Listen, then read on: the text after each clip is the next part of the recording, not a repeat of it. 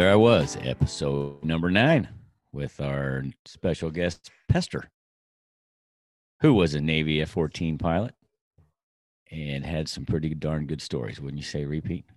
Absolutely. And boy, we're climbing there, man. We're almost at double digits now on episode counts, huh?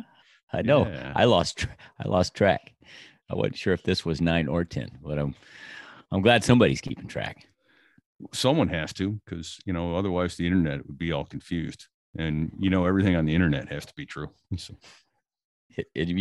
Are you saying there are some things on the internet that aren't?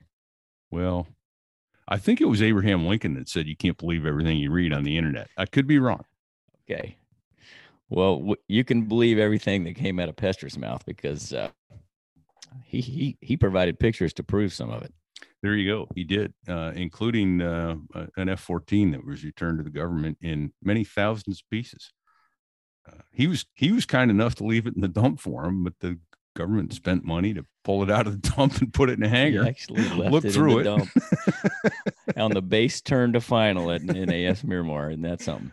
That's a good story. Wild. It is a good story. He's a lucky guy, but like you said, sometimes it's better lucky than good. Better to be lucky than good. Yeah. And he was, he's excellent raconteur and a fun guest to have. So I hope everybody enjoys getting to hear that. Also at the end, a real special dedication to a commanding officer that Pester and I both had at VT 27, the Boomers. Commander Jimmy Sinz passed a little over a year ago with brain cancer. So it was sad to hear of his passing, but he was a solid leader and someone who, I don't think I mentioned this in the dedication, Fig, but he was actually passed over for Lieutenant JG. Is that possible? Yeah, it's almost not possible, but he was. I thought that was automatic. Yeah, and I don't know the story behind that, but he was. And that actually turned out to be a good thing, because it shaped his worldview that he used every chance he could to help others with the power of his rank as he gained rank throughout his career. That shaped his worldview, and it made him, I think, a better leader ultimately. So real solid guy. Awesome. And yeah, he'll be missed. So with that, everybody sit back and enjoy episode 9 of So There I Was. This one's called Pester's Dead. Yeehaw. See you next week, Fig. See you, buddy.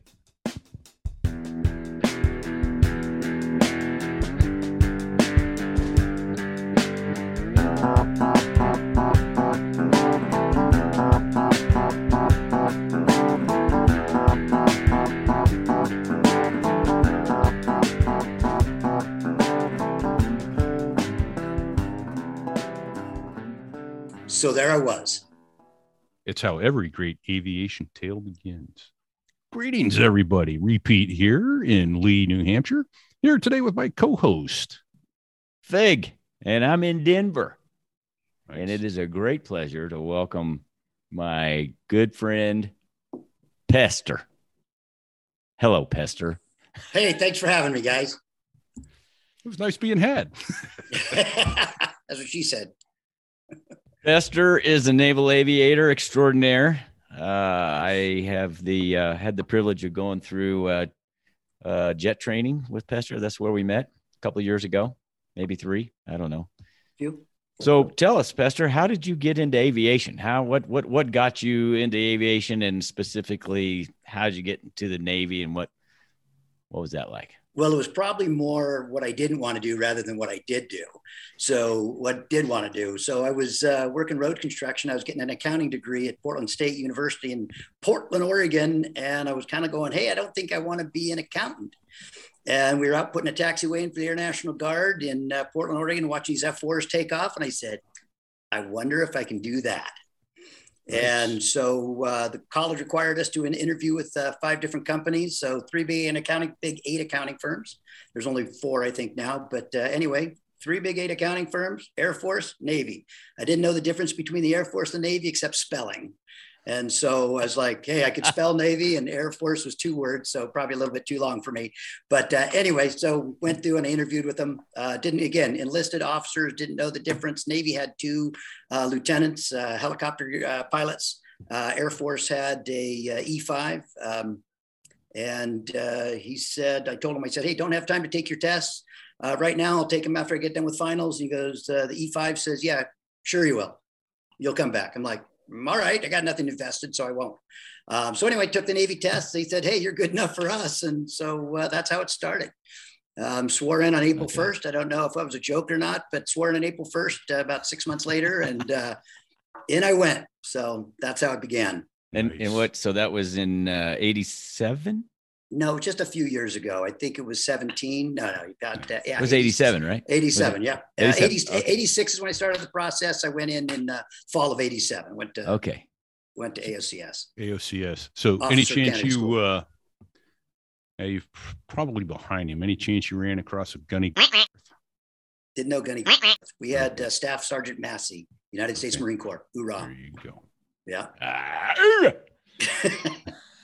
I was a Hawk missile guy, and Gunny came. He was our battery first sergeant, and he told me some wonderfully fun stories that he got to have down at AOCS. Was he a drill instructor? He was, and they got away with a lot more shit because they weren't right close to headquarters, at Quantico and headquarters Marine Corps and all that stuff. They got away with a lot more stuff.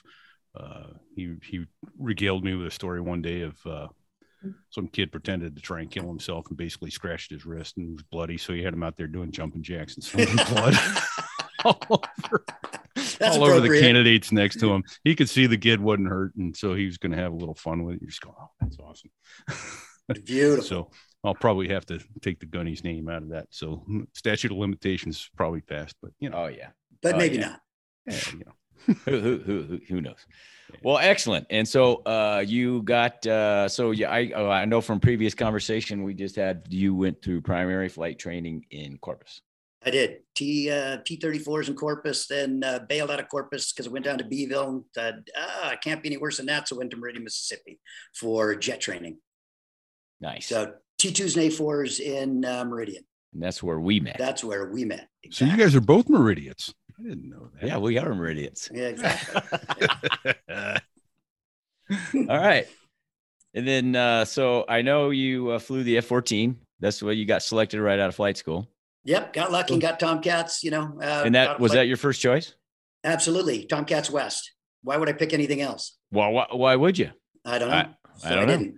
Yeah. So tell us about that. Flying the F-14. What was that like? Well, like everybody's dream, right? You go out there, it's like the airplanes you always expected to be perfect, right? They're a little bit dirtier than you dream about, the expectations you have for them. But, hey, always having a Rio was fun. Bringing aboard the carrier was always kind of interesting. You always knew you were alive coming aboard the carrier.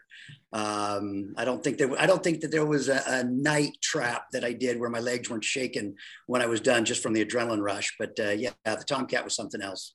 So I did my the RAG replacement air group there at 124 at Fighter Town USA, now a Marine Corps base. I don't know what they call it, but it's not Fighter Town USA anymore. It's still Miramar, right?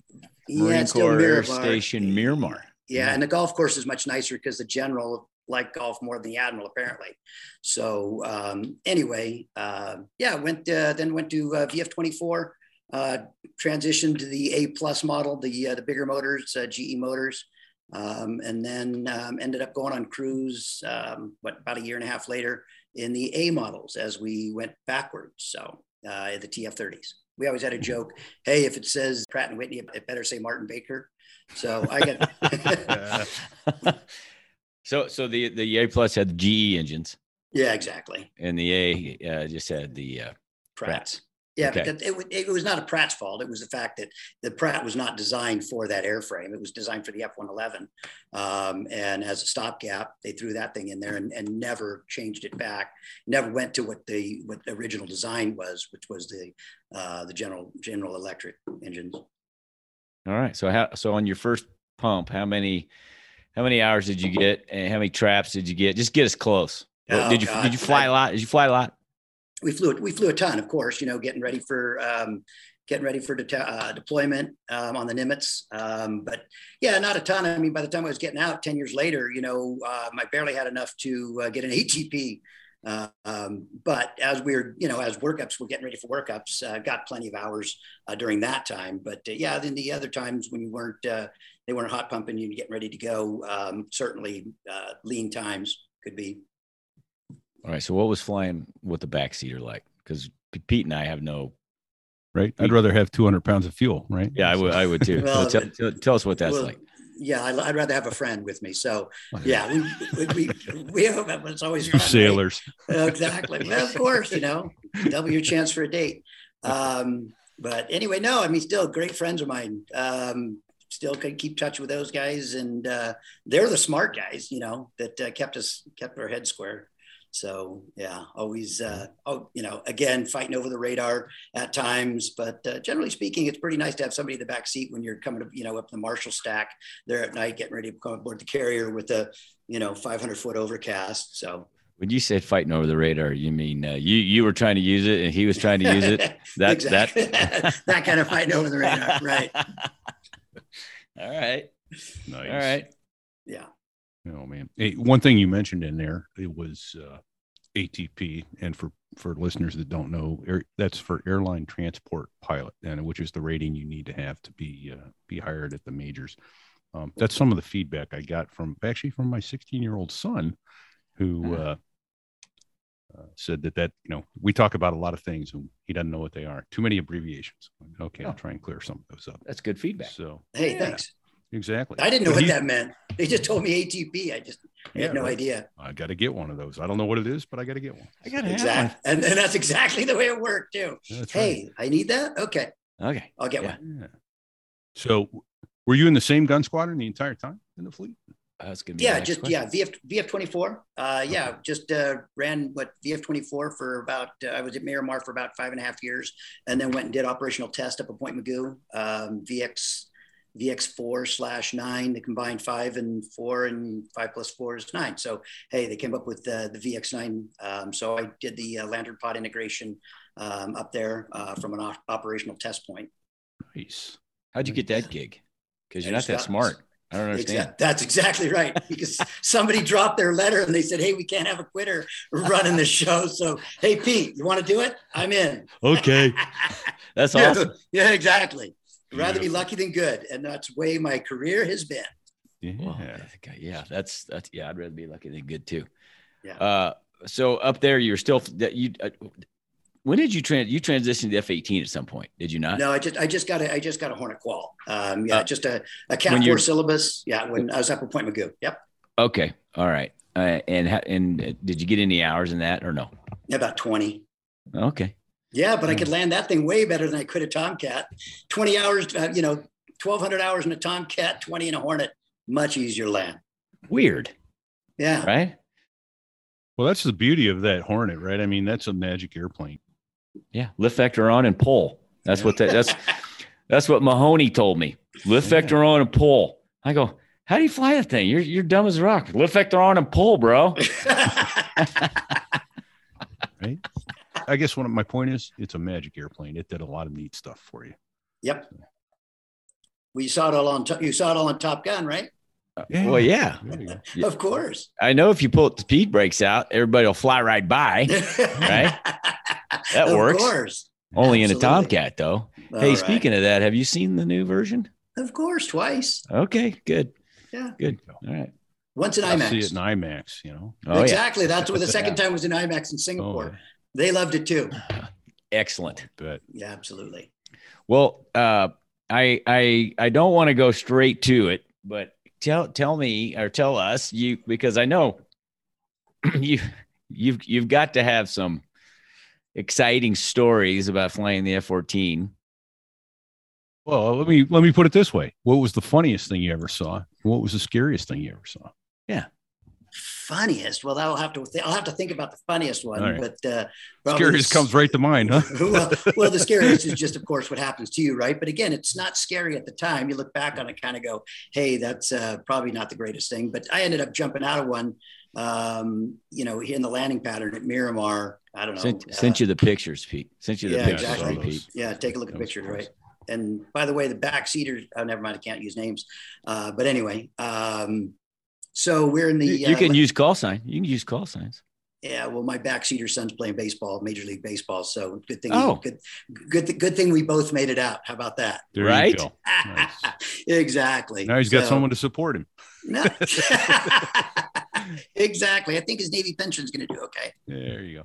Yeah, so we were out, we were just getting ready for, we were doing workups, doing FCLPs, Field Carrier Landing Practice, for you those that don't know. Night hot switch, which pilot, I have the Rio in the back, pilot burns half the gas, other pilot jumps in, and then goes around and does his, just turns right downwind into the pattern, and then just is flying the meatball, the lens, Fresnel lens, into a dark runway with a carrier box lit. Well, I hadn't flown for a couple of weeks, was at Top Gun ground school. I tell Bosco, I said, hey, don't assume anything. I haven't been flying for a while. So airplane had just come out of Sidlam. That's where they rework them. I remember the cushy seat. It was like, I sit in this thing. It's like, oh, it's so nice. We take off. Flaps are down. Normally you don't take off the flaps down in Tomcat, but because we're just turning right into the pattern, flaps are down. And airplane doesn't need a bunch of trim. It's not bent or anything. And we just turn downwind, make the approach turn.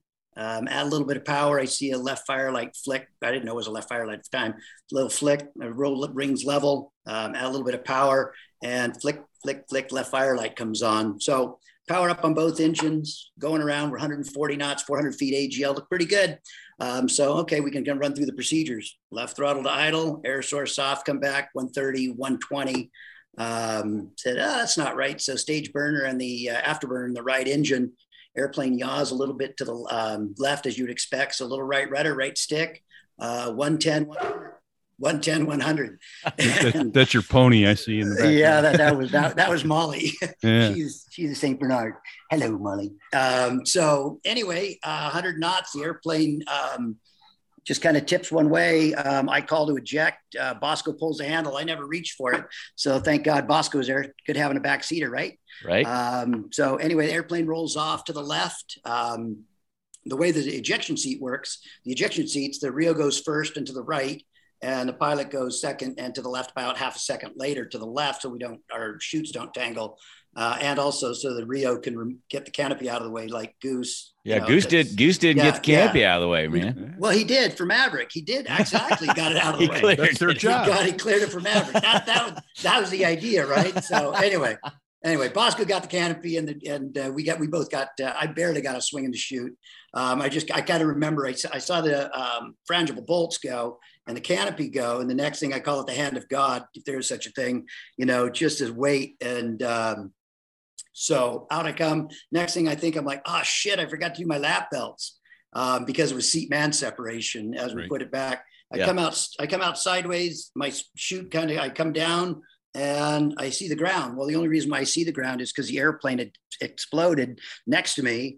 I didn't see the flames. I just saw the light and I hit the ground. So I hit pretty hard, just, popped up. Don't remember doing it. You know, they say, oh, the training will kick in. I'm like, yeah, bullshit. And it did. Coke fittings off, mask off. Don't remember doing anything and walked over and caught Bosco, or I didn't catch him, but you know, Bosco's coming down and I grab him. Hey, you all right? I said, yep, I'm good. And he goes, yeah, me too. So anyway, where are we? We're in the fucking dump. You know, it's like, and there was actually some people from the landfill and they said, oh, we like to call this the refuse collection area. Yeah. So that's the fucking dump. Right. Yeah. So anyway, it was funny. Well, at least they didn't have to haul the airplane far when they were done. Right? Well, you know, that's one of the jokes. And of course they hauled it out of the dump and took it into the hangar. Yeah. And I think, probably a statute of limitations. So kind of cool. So all the wreckage is there in the hangar. And a buddy of mine went by and grabbed the airspeed indicator. So it shows, nice. You know, so it says Mach 2.5. Well, on my daughter's 18th birthday, he put it on a medallion and gave it to her for her 18th birthday. I didn't even know that he had gotten that. Far out. Anyway, exactly. So that's awesome. That's pretty cool. And given the fact that both my kids want to fly, the son's down at Pensacola right now, waiting to start primary. That's exciting right there. And daughter's Russian Guard units right now. She got an interview with the F-22 unit in Hawaii. So we're all pretty excited about that. It is just an interview, but hey, it's an interview. It's so exciting. We're super excited about that. Absolutely. Yeah. Well, Pete, I'm glad the it's a Martin-Baker seat, right?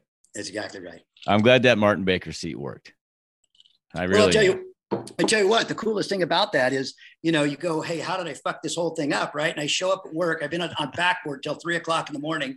I show up at the hangar with squadron the Martin-Baker rep is there. And I'm like, boy, I don't know how I screwed that thing up. And he goes, you know what? I don't care. And he's presenting me with the Martin-Baker tie. And he goes, and a silkworm for, you know, riding the silk, which I barely rode it, but it worked. Yeah. You know, he goes, it doesn't really matter. He goes, I was digging in a hole here years ago where two guys were dead. 2 weeks later, these other guys come in and they're both dead and approach turnstalls in the F-18. And he said, so it really doesn't matter what you do. You're here. And he presented with my tie. And of course, now being old, like Fig's age, you know, it's like, I got two kids. I've had a hell of a career. I've had a great time. And it's like, yeah, he's probably right. But anyway, it turns out we had a left fire light with a right engine fire.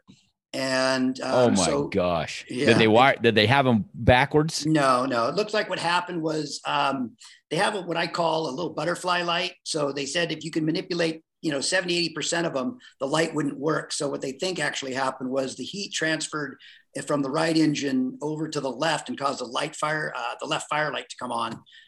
When we were in the pattern, there was a guy, a Top Gun instructor, riding his bike down Kernavia Road, which is perpendicular to the runways down there. And he was laughing because he thought somebody was putting flares out in the pattern because there was burning metal coming out of the back of the airplane. Yeah. Yeah.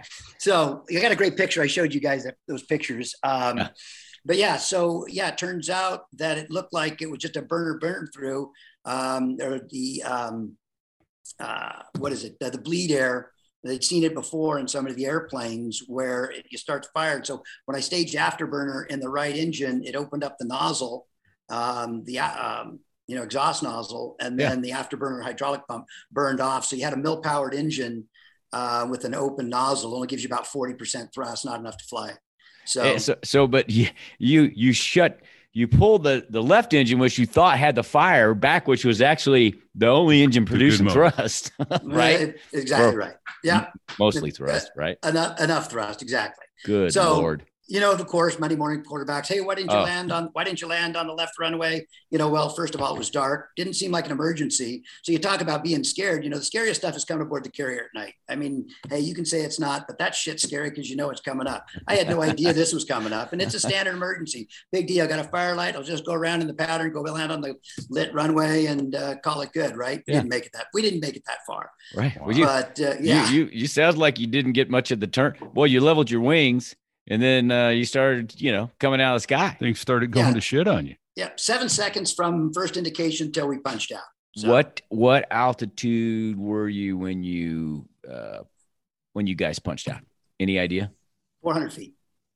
Okay, that's about 60 degrees angle of bank. Well, that's not very much. Yeah, luckily, I'm a little guy. If I was any bigger, I probably wouldn't have made it out. We look at the ejection envelope, kind of like, you're kind of lucky. So again, you're right. Lucky than good, right? Yeah.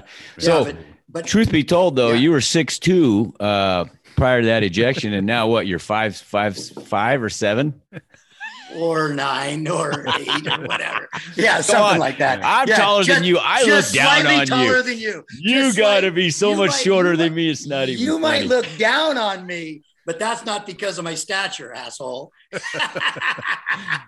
There you go. Cheers. Yeah, absolutely. That's good. Excellent. That kind of got out of control there for a second, didn't it? Repeat. Yeah. When did the adrenaline quit? This is what time at night? About 10 o'clock at night? That was probably in 93, and it's, 2022? Still going? Still going. Absolutely. I'm still high on life, man. Cat, you know, 9 lives. So. Yeah, I get it. I mean, I've come in from some flights and spent a few hours unwinding, so to speak. Oh, yeah. Absolutely. I can't imagine how long it took to unwind from that. When it unwinds, you crash hard. Oh, yeah. Well, it was funny. My wife, and hey, by the way, it's still my same wife. But anyway, she had the flu, stomach throwing up, and it showed up on the news right away, of course. And the neighbor called up and said, hey, did you see the news? And she's like, no, what's happened? Flip on the news. There's an airplane, you know, and they knew which one it was. And I just called her before, said, hey, I was taking off. And so it's aircraft 200. You know, one of the funny things you talk about call signs. Have we talked about call signs? But anyway, so my call sign is Pester, and the guy in the back seat is Bosco, and so aircraft 200. So when the squadron duty officer, the LSOs, the landing signals officers, the guys that are out there waving you and grading your passes, by the time they turned around, my chute was already on the ground. So they thought one of us didn't make it out. So the joke was, yeehaw, Pester's dead. So it is great to be in a squadron.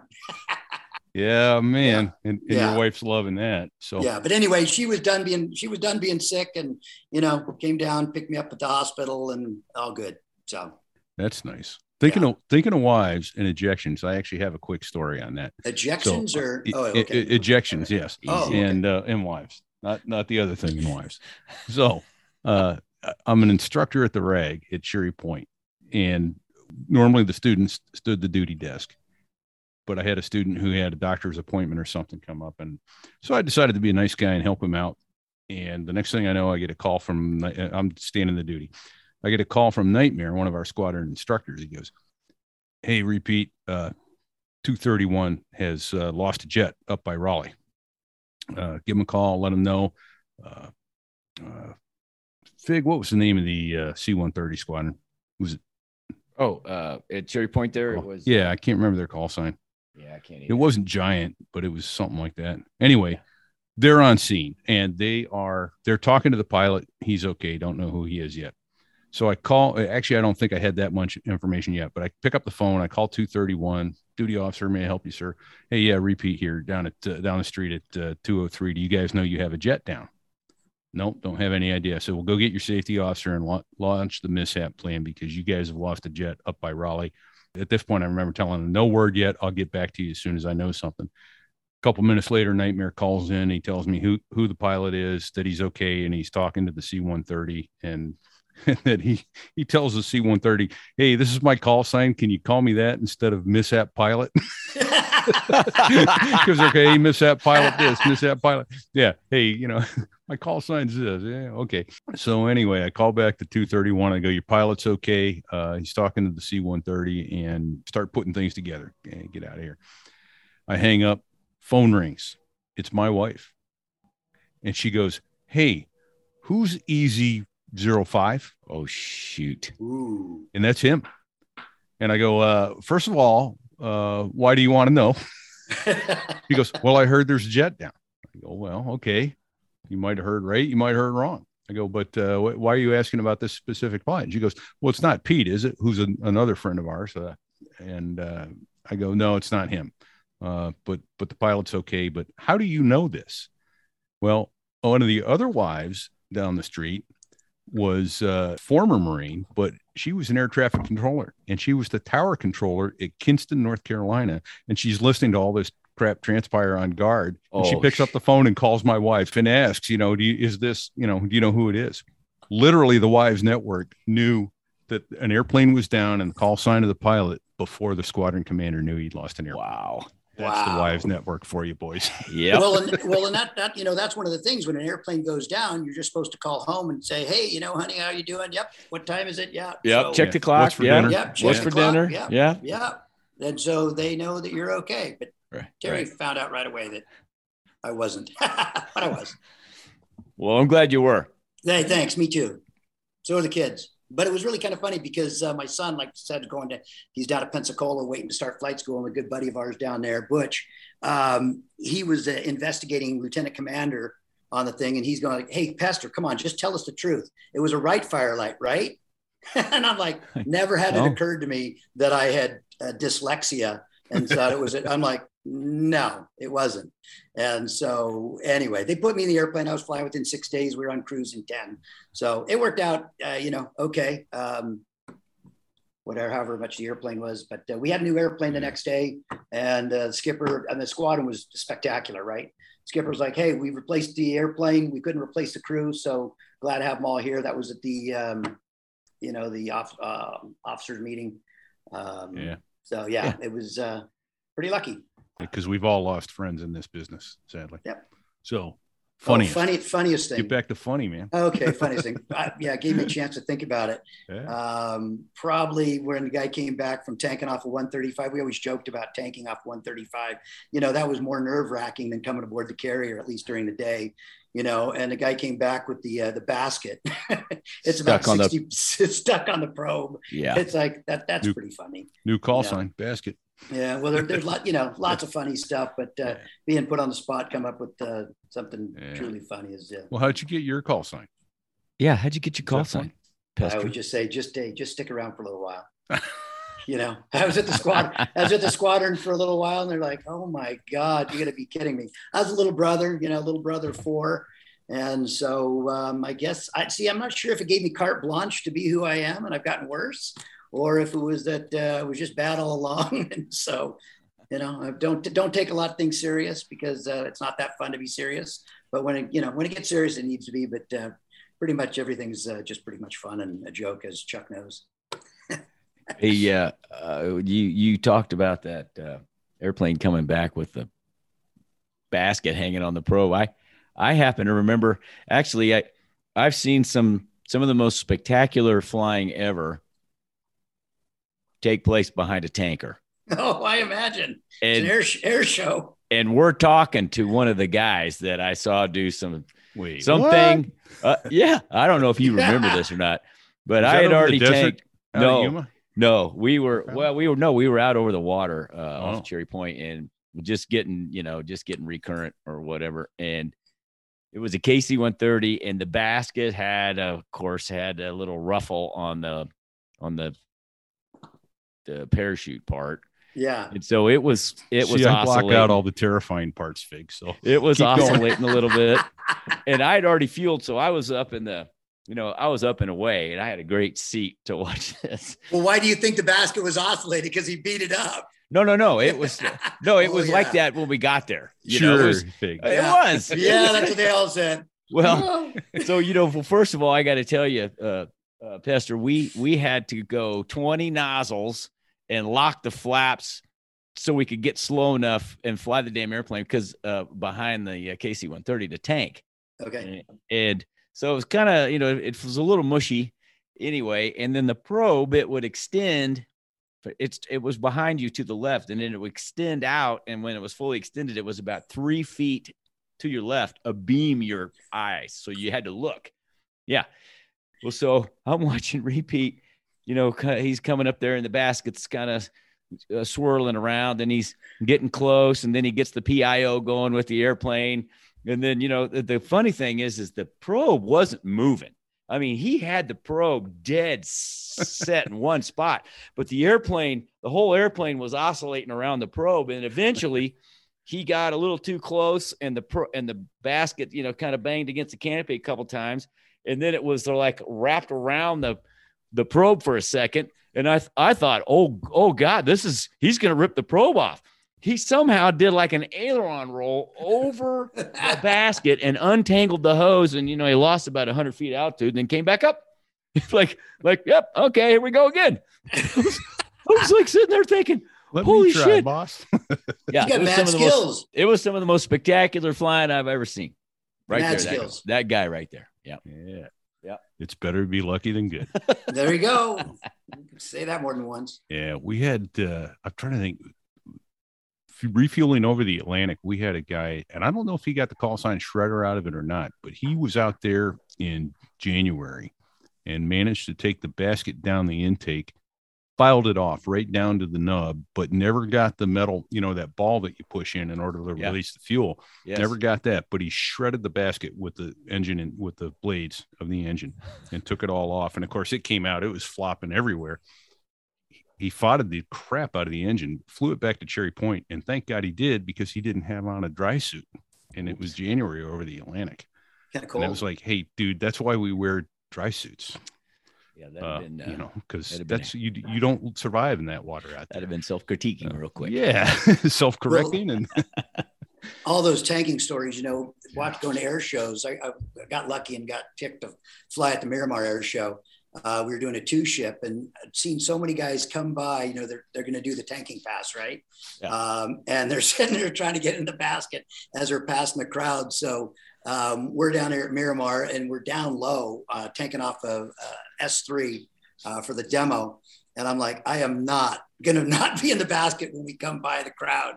So I'm sitting there tanked for 45 minutes at about 4,000 feet, bouncing around in the thing, in the lift. Were you even getting there. Gas? Or you just plugged in? Just plugged in. It's like, oh yeah. But hey, we came by the crowd fully plugged. It's like, that's the way it's supposed to be. So stupid P tricks, we call them. Man. Hey, what about motivational passes at the carrier when you guys were afloat? Did you ever do that for the troops? Oh yeah, we got to do some of that, but probably the motivational passes. We were dropping bombs out on the Marines out there at 29 Palms, and we come by and do some motivational passes down there, and until we got calls saying, "Hey, you're kind of messing up the equipment down here," to bring it up just a little bit. So as Top Gun was being made, Tom Cruise said, "Hey, we need the airplane at 30 feet, and we need it 480 knots." And both my son and I go, "Why so high? Why so slow?" And some of the Marines can attest to that. Yeah. They don't know it was us, but that's okay. We were, anyway, motivational passes out in the desert. So you're flying the Bombcat. Oh, yeah. So the Bombcat.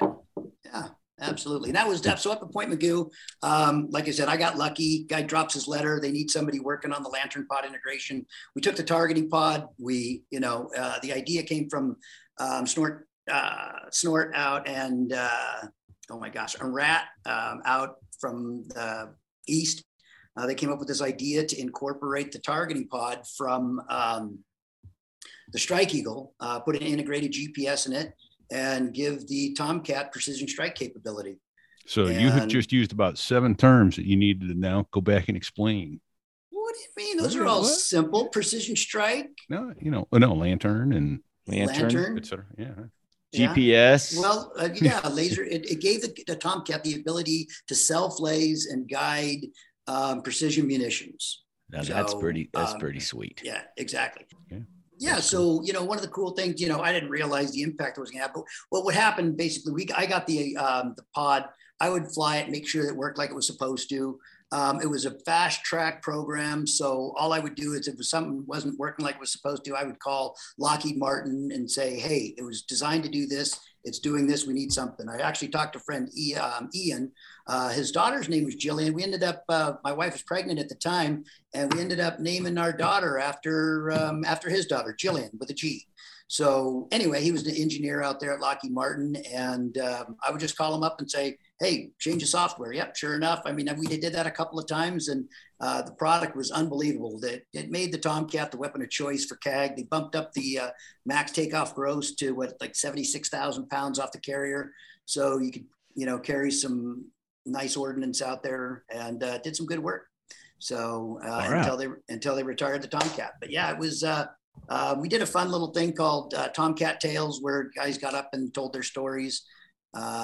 And it was neat because some of the guys that used the lantern pod later on, I'm like, wow, it really had an impact. So it was, so one of those things about your career was like kind of cool that, you got to leave your stamp on it. So Tomcat Tales, that's a movie, right? Yeah, it's a documentary. Documentary. It's just us, a bunch of us guys sitting around telling our stories, kind of like this. But yeah, he did one on Thud pilots, Vietnam, F-105, and then he did Tomcat Tales. He's done some other ones, Viz and Scar, a couple of friends from Navy days. But yeah, pretty cool stuff. Yep, it's same kind of thing as this. So now you probably got paid for your movie debut, but this isn't a paying gig. What? Huh? Wait, whoa. No, in fact, you're paying us. Oh, man. You guys didn't talk to my agent, apparently. Well, I wouldn't take his call. Hey, Terry. Oh, that's awesome, man. Yeah. Get after it. Oh, that's funny. Well, so Pete, you've done some dumb things, it sounds like. What's the dumbest thing you've done in an airplane? Oh, it's okay. I actually have the answer to that because on an earlier episode, I talked about 2 times in my career. I touched the handle, never had a pull on it. But in the Harrier, what you would do on downwind is you would put your nozzles down to about 40, 50 degrees, and you'd run the power all the way up to make sure that the water was going. We used water injection to cool the engine. So you'd run the power all the way up to make sure that the water was going to flow so that when you got into the hover, you had the extra thrust you needed in order to make a safe landing. So I did that. And then I quickly pulled I got the water flow and I quickly pulled my throttle back to idle because I had plenty of forward speed, but because I had my nozzles down and hence my flaps were also down, the nose started to pitch down on me and I'm pulling back on the stick, trying to pull that nose up, and it's not coming up because I'm slowing down enough now with my nozzles in like that. I need the reaction control system, which is the bleed air off the engine, off the high, what is it? 6-stage Fig, something like that. 6-stage compressor. Nobody's bleed air, which is, it used a reaction control system, which was high pressure air coming out of the nose, coming out of the tail, coming out of the wings tips in order to control the airplane when it was in the hover and had no airflow over the aerodynamic surfaces. So anyway, the nose starts falling through on me and I don't have enough authority to overcome the flaps and my nozzles being down to get my nose up. I have got a face full of pine trees in Eastern North Carolina and I can't get the nose up. I'm going, holy. And I reach down and I'm touching the handle with my right hand as I'm pushing I've trimmed all the way back and now I'm pushing the throttle up. And as the throttle came up, I got enough bleed air to pull my nose back up. And I went, I'm never doing that again. That was rookie mistake. You know, that was, I don't know how much time I had in the airplane, but it was pretty new. And not enough. Yeah, obviously. Clearly. Well, again, self-correcting, right? Yeah, absolutely. That was probably the stupidest thing I ever did in the airplane. Second only to, were you in Kunsan the day I showed plan form? So I was not. And wait, okay. Did you get stuck there? No. Okay. No, I almost died. I was not. I was not that day. So we landed in Kunsan one morning. And as you know, in Korea, I don't think the weather's ever been above about a quarter-mile visibility ever. No. At least at the airfields. You could go there and bomb all day long. The bombing ranges were open, but the airfields, the visibility sucked. And I come in one day and I'm doing an RVL and rolling vertical landing. Yep. And at the end, I was still a little too heavy for the performance that I needed. And I don't know how I missed it, but I didn't calculate it right. In my last 30 feet or so, I came out of the sky like a brick shit house and the airplane bounced and it showed plan form to the guys standing in ops. And I had full right stick. And for whatever reason, the airplane had just enough RCS and aerodynamic control to bring me back down and put me down on all four wheels at the same time. And I taxied in, and I remember Lefty and Skull were there. They're going, dude, we thought you were going to punch. You showed the bottom of the airplane to us at 15 feet. Well, nobody understands what you guys are talking about nozzles and all that, right? Yeah. Well, hold on a second. Harrier guys know. Okay. Yeah. How many are them? Well, there's not as many as there used to be. Correct. So, so the way the Harrier, quickly then, the version is, the way the Harrier works is it was either on the wing or when it was flying, or the lift was provided by the jet engine. And the way the jet engine provided lift was rotating nozzles. There's 2 cold nozzles off the compressor and 2 hot nozzles off the turbine. Those are the hot nozzles. And they all rotate in unison with a little lever inside of that's just inboard of the throttle. As you pull back on that, the nozzles rotate down, and you would rotate those to various degrees in order to get varying amounts of lift onto the airplane based on the airspeed. So it could go 98.5 degrees. So you could get 8.5 degrees of reverse thrust if you needed it. Yep. Nice. Or hover 8.5 degrees nose down. And boy, was that uncomfortable. I've seen that. Yeah. Yeah. That's a cool airplane. Yeah. You probably would have been a good Harrier pilot, Pester. Yeah. Any kind. Well, what? Any kind. Isn't that the right answer? Yes, it's the right answer. Yeah, exactly. It's the right answer. Right. Oh man. What? I got some questions, but I don't know I can ask them. Ask away. We've got I have a delete button for post edit. Oh, good. So I know you spent at least one pump on the carrier. Did you do more than one? Just one. Okay. So 10 years in, one cruise. So whilst you were afloat, and by the way, so you guys went you guys went to Japan, and where'd you guys go? Yeah, we went Singapore, Hong Kong, Jebel Ali, Thailand, you know. Did you? We went to Persian Gulf. We were doing patrol in the no-fly zone. Okay. Yeah, Southern Watch. Any good stories pop up from those the no-fly zone patrols? Yeah, exactly. Well, you know, one time we got vectored on. This is as good as it gets for my stories. You know, I end up telling other people's stories because they're better. But we got vectored on to a couple of MiG-29s coming south. They were getting close to the 32nd parallel. They said, clear to arm, clear to fire. So we'd selected the master arm switch on. We've selected Phoenix, 40 miles. They knew we were there, turned around and left. So that was kind of fun for a second. Yeah, I know. It's like, keep coming. Come on. Somebody just asked me recently, they said, well, how close did they have to get before you're going to shoot? And I said, probably another 5 to 7 miles, we probably would have let them go. But anyway, that was as exciting as it got. Well, other than, again, coming aboard the carrier. Right. Yep. Yeah. Now, did you always fly with the same Rio? No, we trade them all the time. Have a different guy. How many pilots in an F-14 squadron when you floated? How many pilots, how many Rios? I don't know. How many airplanes did you have? I don't know. Those are details. I don't keep track of that stuff. I think we probably had 12 airplanes. Okay. So 12 each. And then we probably had, I don't know, we probably had 15 pilots, 15 Rios. Was there more than one Tomcat squadron on that carrier? Yeah, we had a sister squadron, VF211. So it was VF24 and 211. And then did you have F-18s on there? Yep, we sure did. F-18s, EA6s, E2s, S3s. Do you have A6s? Yeah, we had A6s. Yep. Oh, you're old.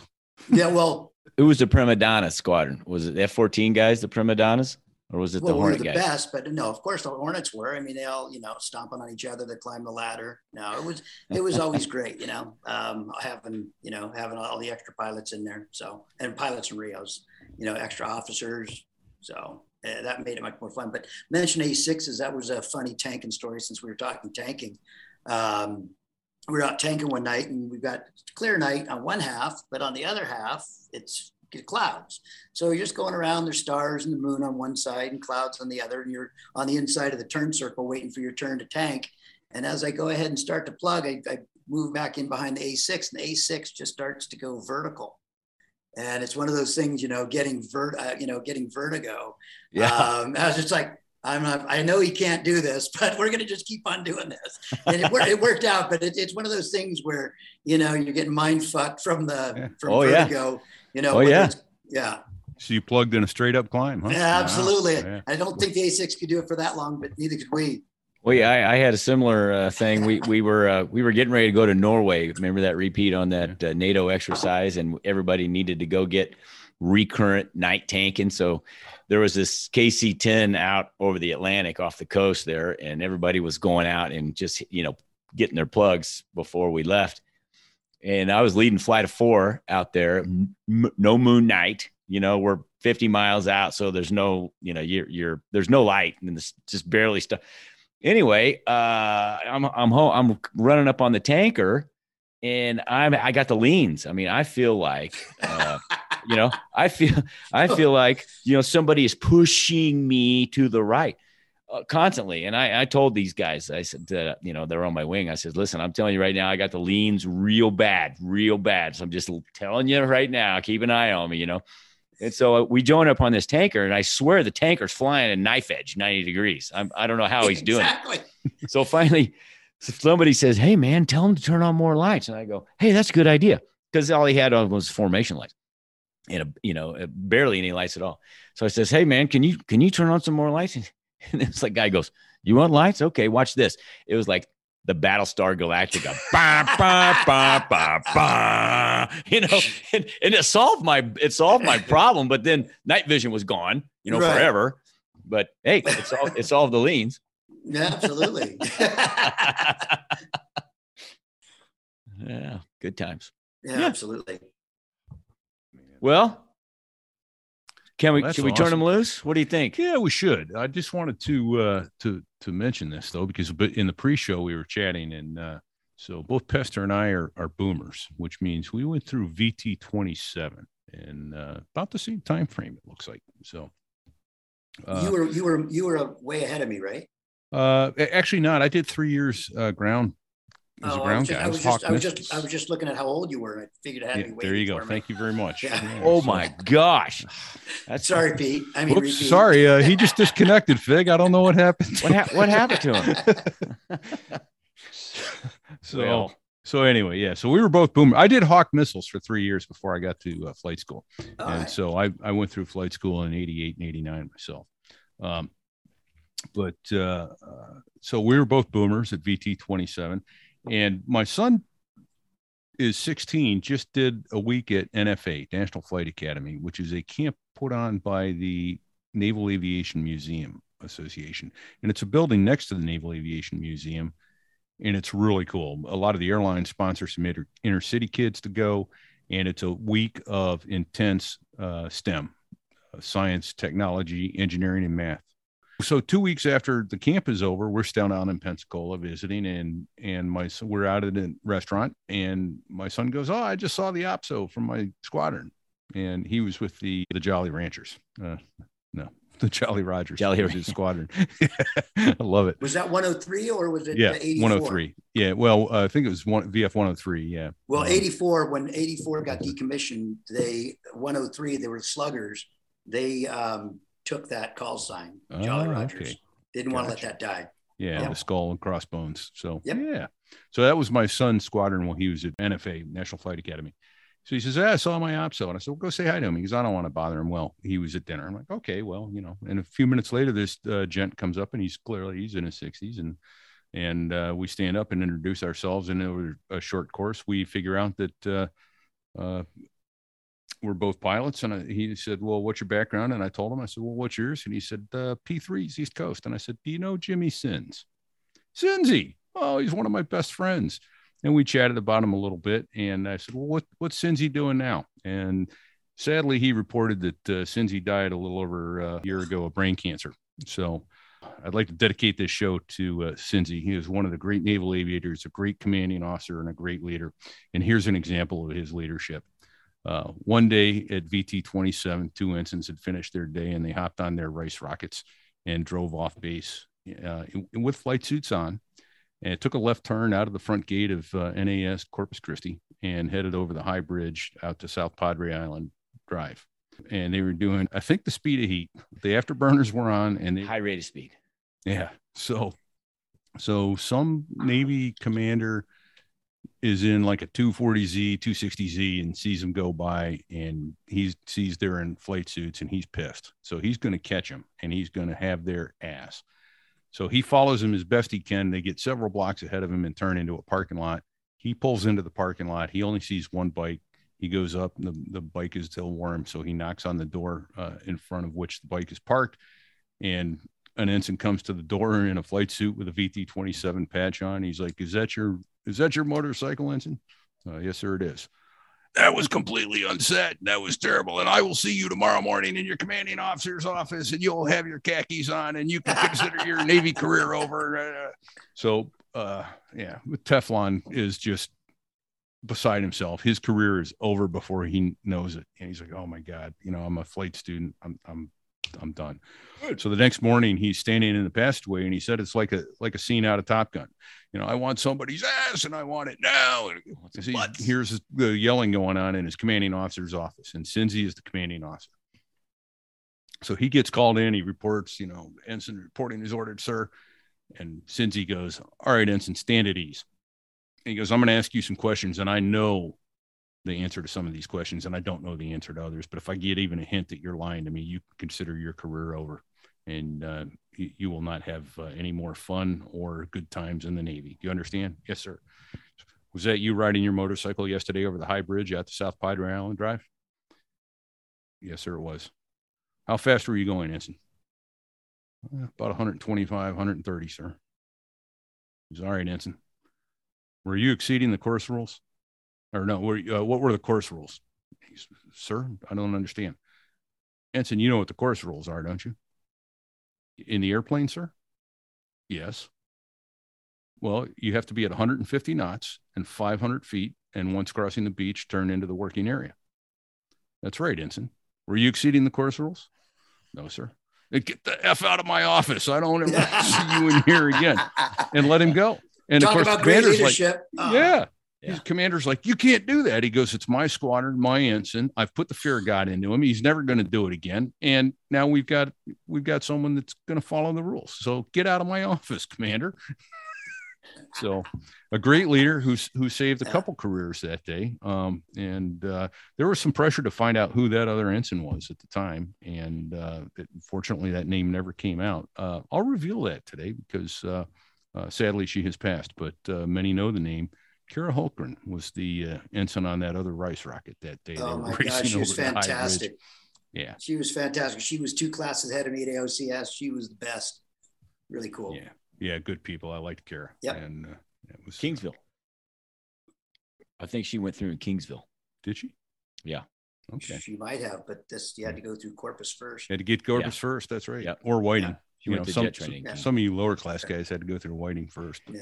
But, yeah. Well, they let the really good students go to Corpus. The ones that struggled had to go to Whiting Field. The Marines. They kept them close. Yeah.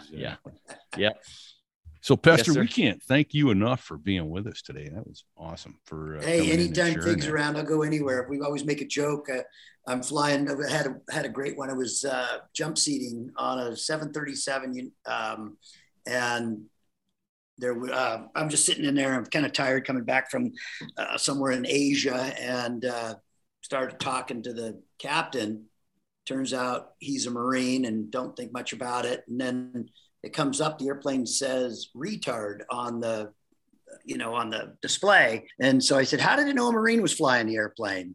So then I'm like, oh, Marine, what'd you fly? Oh, do you know Fig? And everybody knows Fig. So the joke always is, hey, if you don't know Fig, you're probably not that important. So anyway, it was, it's good time. So anytime Fig calls, I'll be there. I'll jump. Awesome. You're Love awesome, him. Buddy. You're awesome. You're unbelievable. Good stuff. So on one of these shows, you'll have to have them tell the story of the Hurricane Gussie. Wow, that's a big ask. That's something you got to do in person. No, I agree absolutely. I practiced.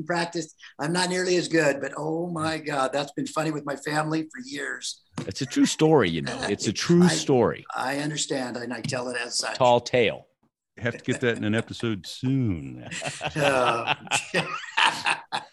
But in the meantime, you can get us with some feedback with any questions or comments. You can reach Fig at sotherewwas.us or me by emailing repeat@sotherewwas.us. Repeat spelled REPETE. You can reach us at sotherewwas.us/Facebook or sotherewwas.us/Twitter. We love your comments. We love your feedback, and we really appreciate it. In the meantime, everybody, stay safe and check 6.